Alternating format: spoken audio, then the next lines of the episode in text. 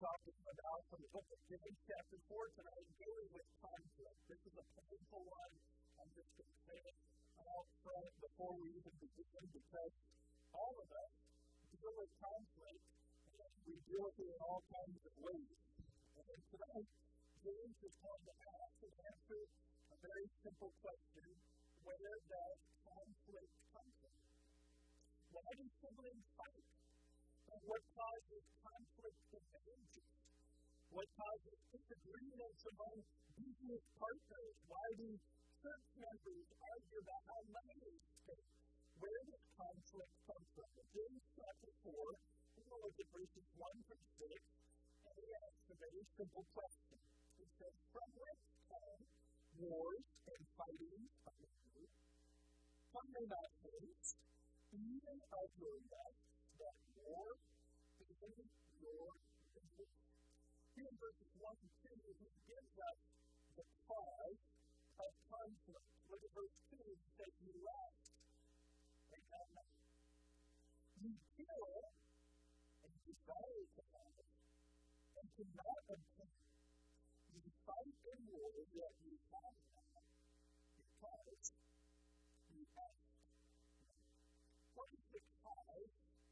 of conflict. Ultimately, I think another way of looking at this question, this cause of conflict, does it come from without or from within? I think this is when this real world theology, if you will, real life theology, this is when the rubber really meets the road because the reality is it's a lot easier to say that conflict comes from without. War is incited other places that in that from that And are located 4, verses 1 and 2 say very clearly that the cause of conflict comes from within you and me. Very simply, he teaches that the cause of conflict is selfishness. It's our own lust, it's our own desire, it's our own flesh wanting to get our own way that the great prayer that we can say that was one part of that day, even of your life, that your name, your members. The God who comes with us and actions on family, it's in you, it's in you, it's in you. The things that come from others and say, well, that person is the cause of conflict, or that individual God who they're the cause of conflict, and Jesus is made from wrecks to wars and fightings on you to believe in It's what rising people did faith that is scattered abroad. These rising people were brethren.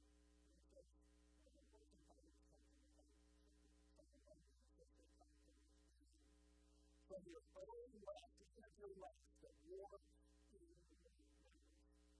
James comes to faith clearly that the days of raging inside of us.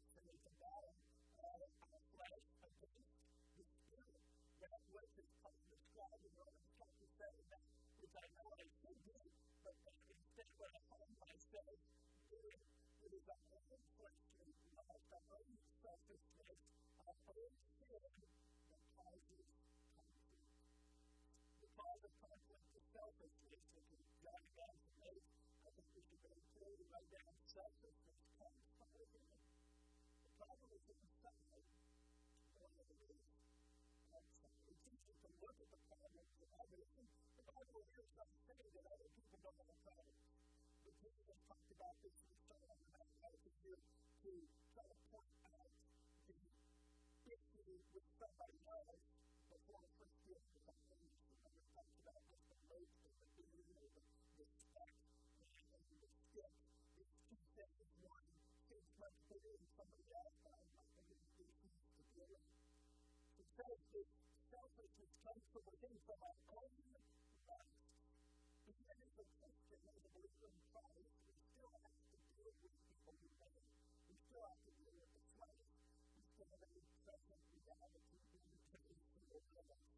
selfishness comes from within, but I want you to notice also that selfishness does not It does not satisfy. Look at verse 2. You want.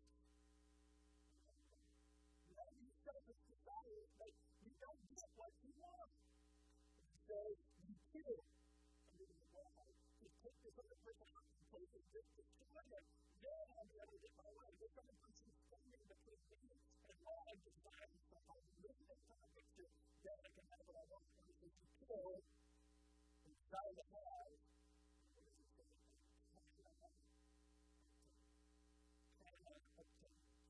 Fight the war, and they said this word is probably over the two or five times. Yet we have that because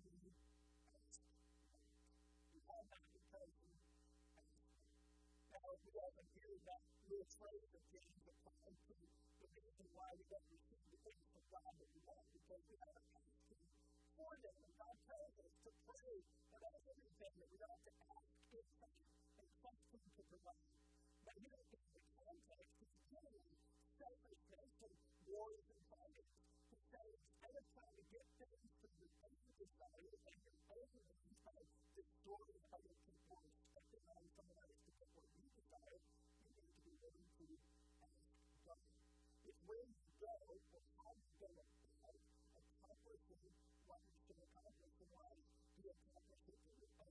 So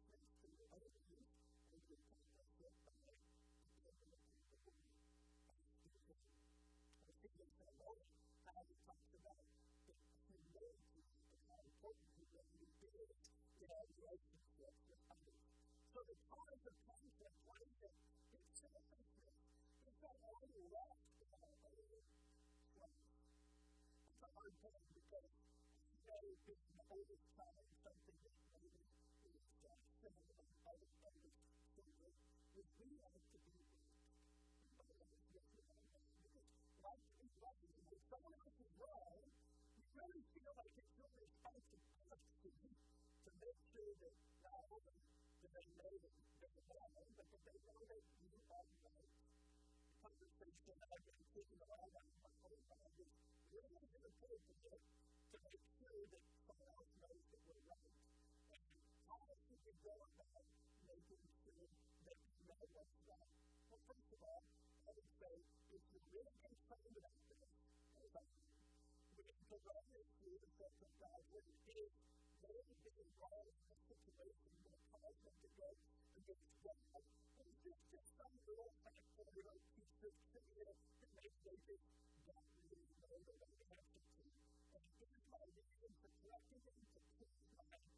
is it because the reality, or is it because I really desired to do? I said, why be an approach by time rather than an approach by humanity? And what is my desire and why am I trying to go about uh, correcting this person? Because the truth is very clear. My selfishness, your selfishness,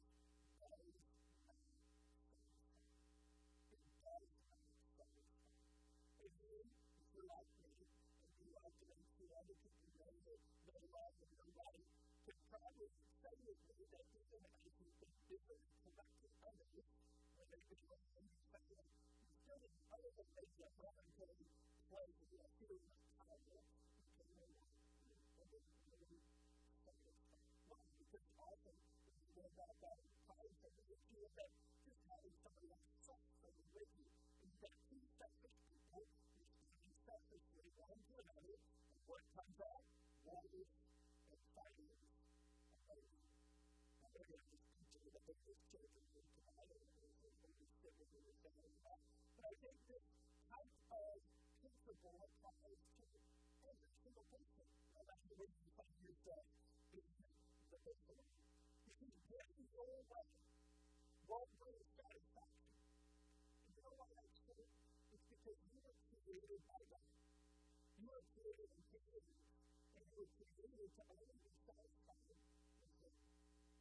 I've heard the statement said that God takes hold and found every one of us, and it's only God that can see that holy. It's only God that can see the holy that we have inside of us. So when I get my way, when I go out selfishly to try to, uh, to try to work the situation out so that I can find my way, I'm trying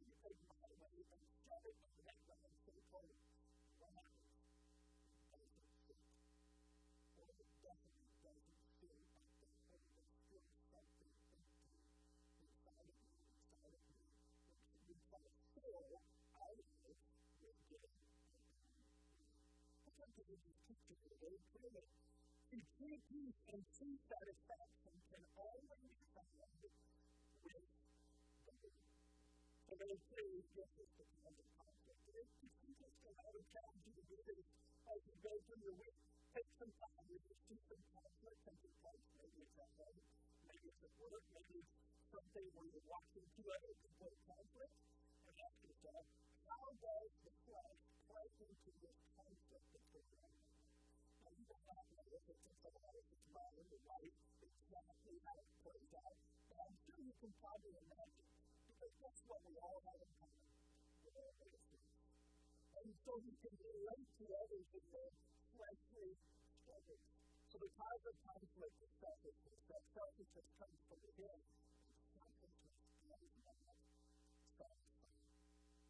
to look a little bit further into this chapter 4, verses 3 and 4, because not only does he give us the cause of conflict, there they can deal with the consequences of conflict, the consequences of conflict. There's some people who say, well, I just enjoy.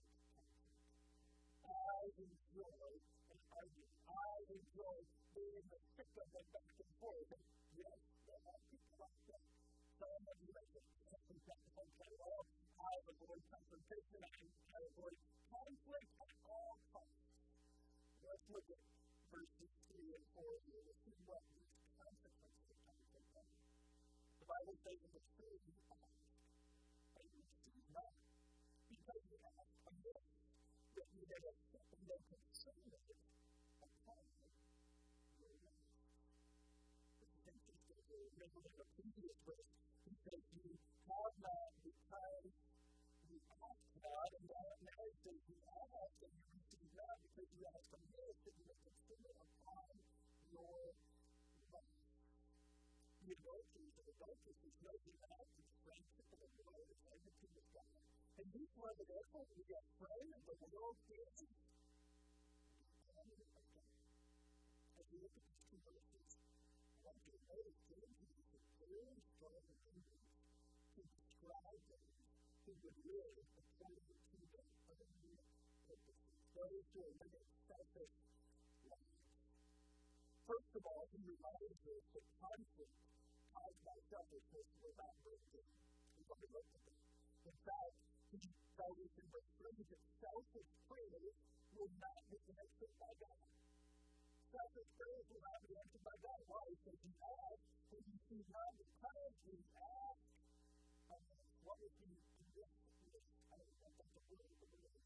God with the initiative of this request. It's that you may consider it and cover it. So the It's telling them that you're praying selfishly, you can't expect that prayer to be answered because you are not praying that God's will be done, but rather that my will will be done. Because pray, thy will be done, not my will be My will be done for prayer is all the time of praise for them. Thy will be done for prayer is all the time of praise for them. So, selfish prayers will not be answered by God. Then he tells us in verse 4 that selfishness, selfish living, is the places of the world. He calls those who would live the selfish life that multiple forms of faith. Verse 4 A miracle of righteousness that some Not that anybody is doing it, not that somebody come up to you, look in the eye and say, You are the. You are the. Yet that's what James is writing to his readers. Why does he use such strong language? Well, because he's writing to believers in Jesus He says to them, scattered around. He says, if you're a child of God, if you're part of the bride of Christ, then to seek your own way, to live selfishly according to your own life, to chase after someone else than Christ. And so if you are part of the Christ, the sense we're married to Christ, and part of his body is in case something other than Christ, what does that make us?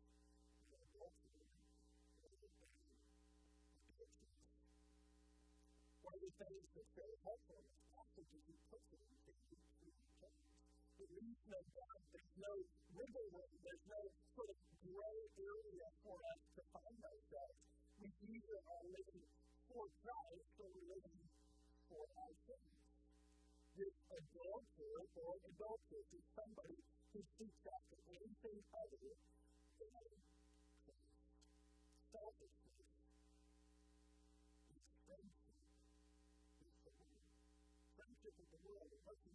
the is whole world system. It's the way of thinking that's contrary to the Word of God, that's contrary to the, the great gospel of Jesus Christ that forgives us sin, gives us new life in Christ, that calls us from old things to walk in newness of life, that calls us from sin to walk in a life of sanctification, calls us from a life of impurity and, sin, and calls us to a life of holiness Selfish churches friendship with the world. I think he, he even goes a little bit further. He, he makes the point, whosoever therefore will be a friend of the world is The strong language he calls them an adultery, adultery, but he also refers to them as an enemy of God. Now, I know that nobody here would want to be called an adulterer or adulteress. I imagine if you could if there was even something worse than that for the Christian, it would be something that would be to be called the enemy of God. Someone who is a friend of the world is the enemy of God. Yes, there's only two options here. You can either be a friend of the world or you can be a friend of God. You can either be the enemy of the world or you can be the not known for his first in who is that that's where people come in and out of. I like these things, I like this over here. I like the things of the world, but I still want God to bless me too. Because that's selfish. Because that I don't get to me. Because that kind of living is the enemy of God. You're either God's friend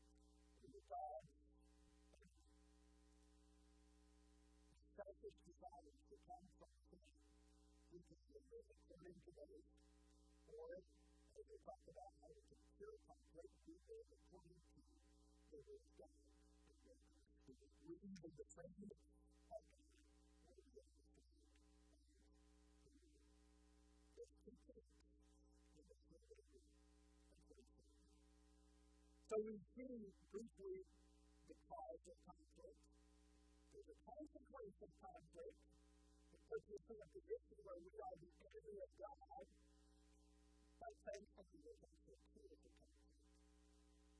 We have to go deep into the Old Testament more time in this word, more than the next Sunday morning. Look at verses 5 and 6. Do you think that the Scripture saith in vain? the Spirit that dwelleth in the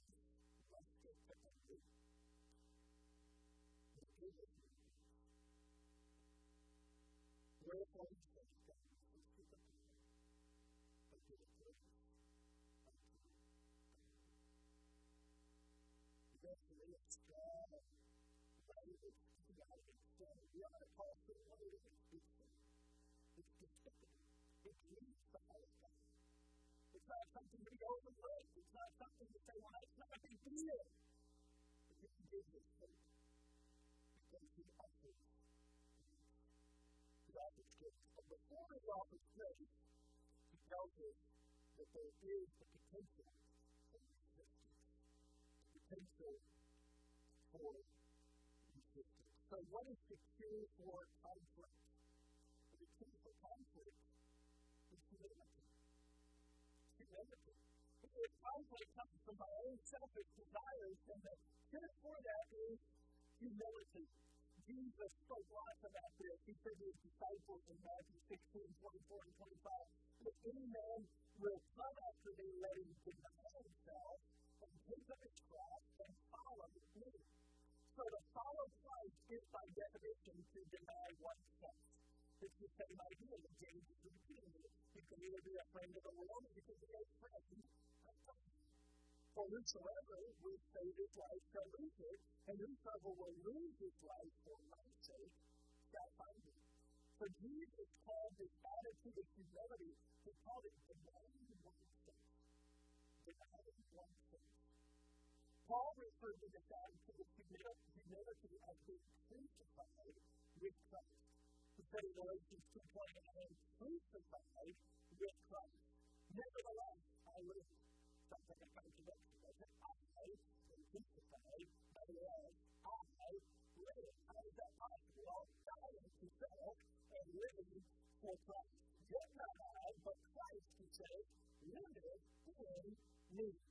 The life which I now live in the flesh, I live by the faith of the Son of God who loved me and gave himself for me. So no longer am I to be living according to the flesh, instead I should be forsaking the ways of the flesh and trusting by faith in Jesus Christ to give me strength to humble myself in other words, not to walk according to my own desires, instead, I'm striving every day according to crucified with Christ. In Galatians 5.24, he calls it crucified with the flesh. Those that are Christ have crucified the flesh with the affections of Christ.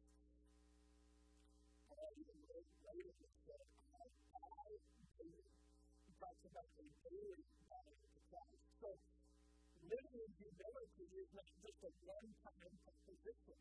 It's not just a one-time decision. It's not just a moment of salvation where I confess my sin and trust in Christ. It's a daily process. Day by day, moment by moment. That's why, for many of us, we go through periods where we feel close to God and periods where we feel far away. Times where we feel like things are going much better and times when things are going worse. The scripture says very simply,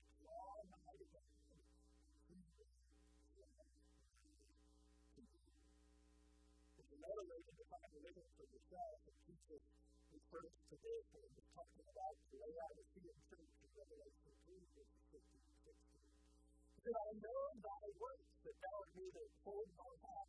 I would thou wert cold or hot. So then, because thou art lukewarm, and neither cold nor hot, I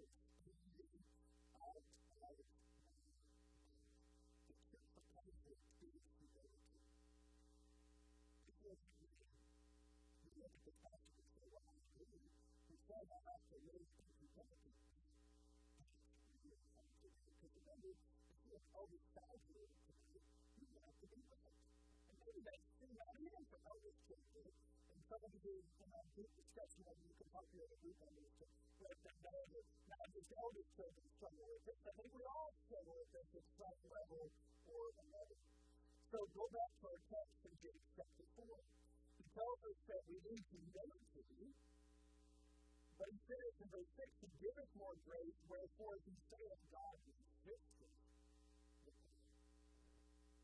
So if I'm living according to my own way, my own flesh, my own desires, another way to define that would be to call it to.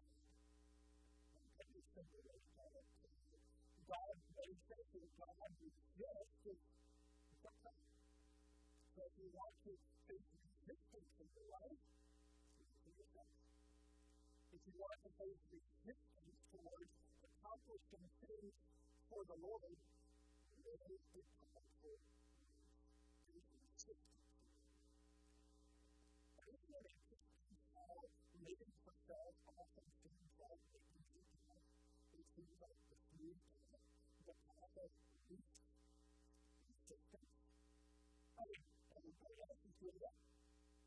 they didn't even fine. So if I live by every way, if I live for what I want to get, then I'm the to live for this. After all, if I don't look after myself, who else will? If I don't take care of me, who else will? Well, if, if you make statements like that, you're forgetting God takes really good care of his kids. Those who come to him problem that they can He says all the He says he's the God of all peace. He is a good father. And we live for ourselves, we live in the. God's going to take care of me. I'm going to take care of myself. Thank you for It's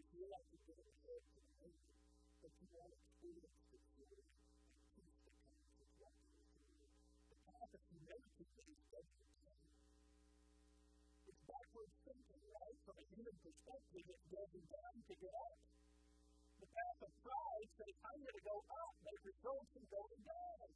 Because of the resistance that God brings in this space and So to fleshly almost the path of pride, the path of selfishness, always looks like the best path.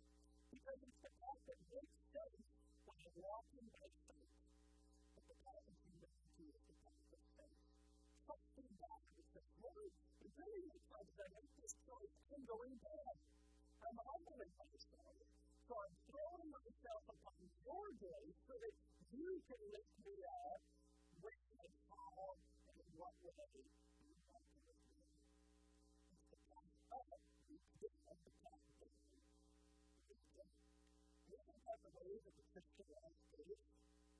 started to be seen, possible, it's because they're not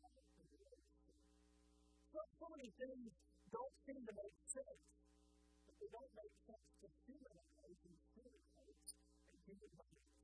That we have to be willing to walk with but God's plan, His way, His perfect will. Pride will face God's resistance. Humility will receive God's.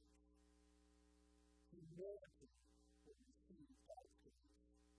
He says, God the but gives grace. He gives grace to.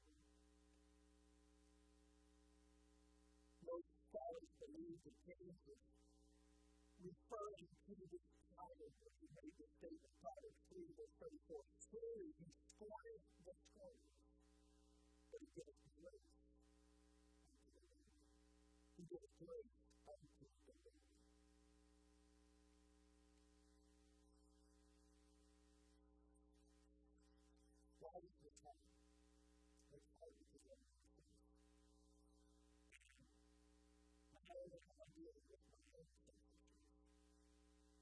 everybody in this to the conflict with your Jesus. So, it's time to be the only sensitive teacher for you. Not I would feel very good because you could all be somebody yourself, and that's what you're trying to everybody else to get out of the way. That would all be good. But what happens in reality is your selfishness and my selfishness, my own people, and that's what comes because the problem was always good for you to be people. And they to have looked around and trust him for his grace to be there for the righteous to be. That's fine. Because what happens? We end up in one of these stand up things like, oh, you only yourself for something like that. You only live for something like that. You put down your God, and I'll put down my God. And then it will all be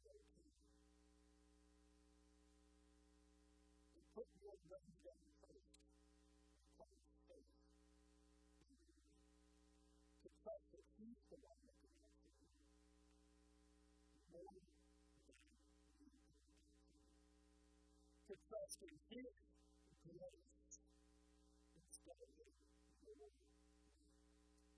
This is the struggle. It, and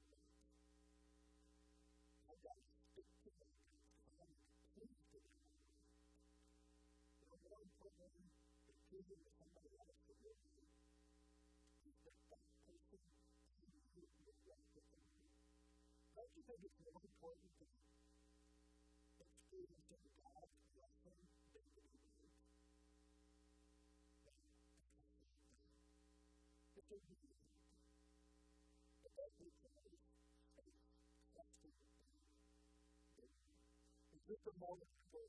And ask the Lord to do this today for the next few minutes together. Because I have some conversations today. I've got some questions for you that I want you to wrestle with. And wrestle with them according to the text of Scripture. This is going to be tough. If you're going to go into a, a group of uh, a bunch of sinners, and you're going to be a sinner as well because we're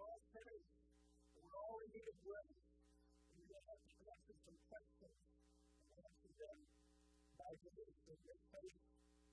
Question one, how do you deal with selfishness when someone else is being selfish? What is your response? How do you deal with selfishness when, when someone else is being selfish?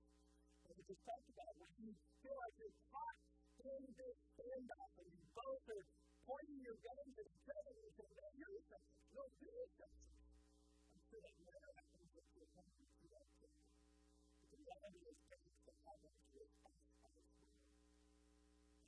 selfishness that someone else is thinking.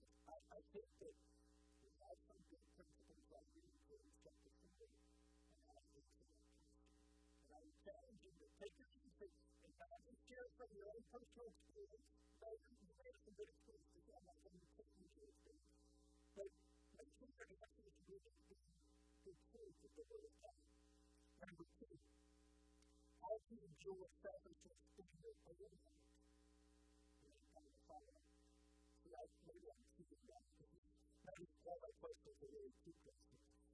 why do Number two, how do you deal with selfishness in your own heart? How does the Christian continue to guide itself? And then follow it to the first Christian. And number three is also So, really, maybe the reason about two lives, but it's two questions, now you have six. So, if you don't get to the avoid that having an expectation of being taken out to the crisis. But let everybody have an opportunity to, to try to keep things moving, keep things going. How do you demonstrate humility when someone else in your life? Based on James 4, like I said, like that's what we expect the outcome to be. So, there is a time point where you do have to put your hands on them understand but the other person doesn't care. So what's the outcome?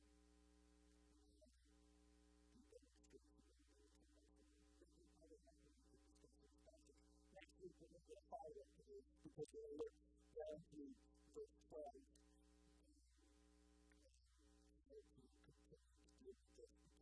He moves on this side of the topic of this year because I want to start with Christian talking about a big topic that's in the society today, the topic of justice. That's how we get justice. Because that's really what is getting at here, is two people wanting their own way, and so it's a project of justice. That is the hard thing to get question is now, it's like it's taken it to a whole other level. It's okay to be subject to laws on subject of justice, because justice is And it's just too much. It's a lot of We look forward to that. Let me close prayer. My hope is that we can get a little of food for thought and conversation tonight because this is where we live. This is what happens at home, at work, this is what happens out on the street. You might be experiencing conflict. But down the street, heading home tonight, we definitely see it all the way. It's everywhere around us. So what is a Christian? What kind of Christian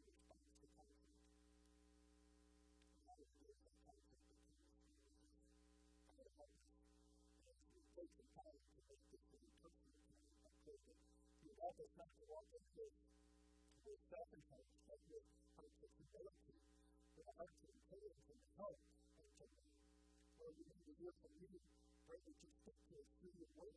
We have all the conversation tonight, and not just be a conversation of, you know, this and that about me, and rather, what is God's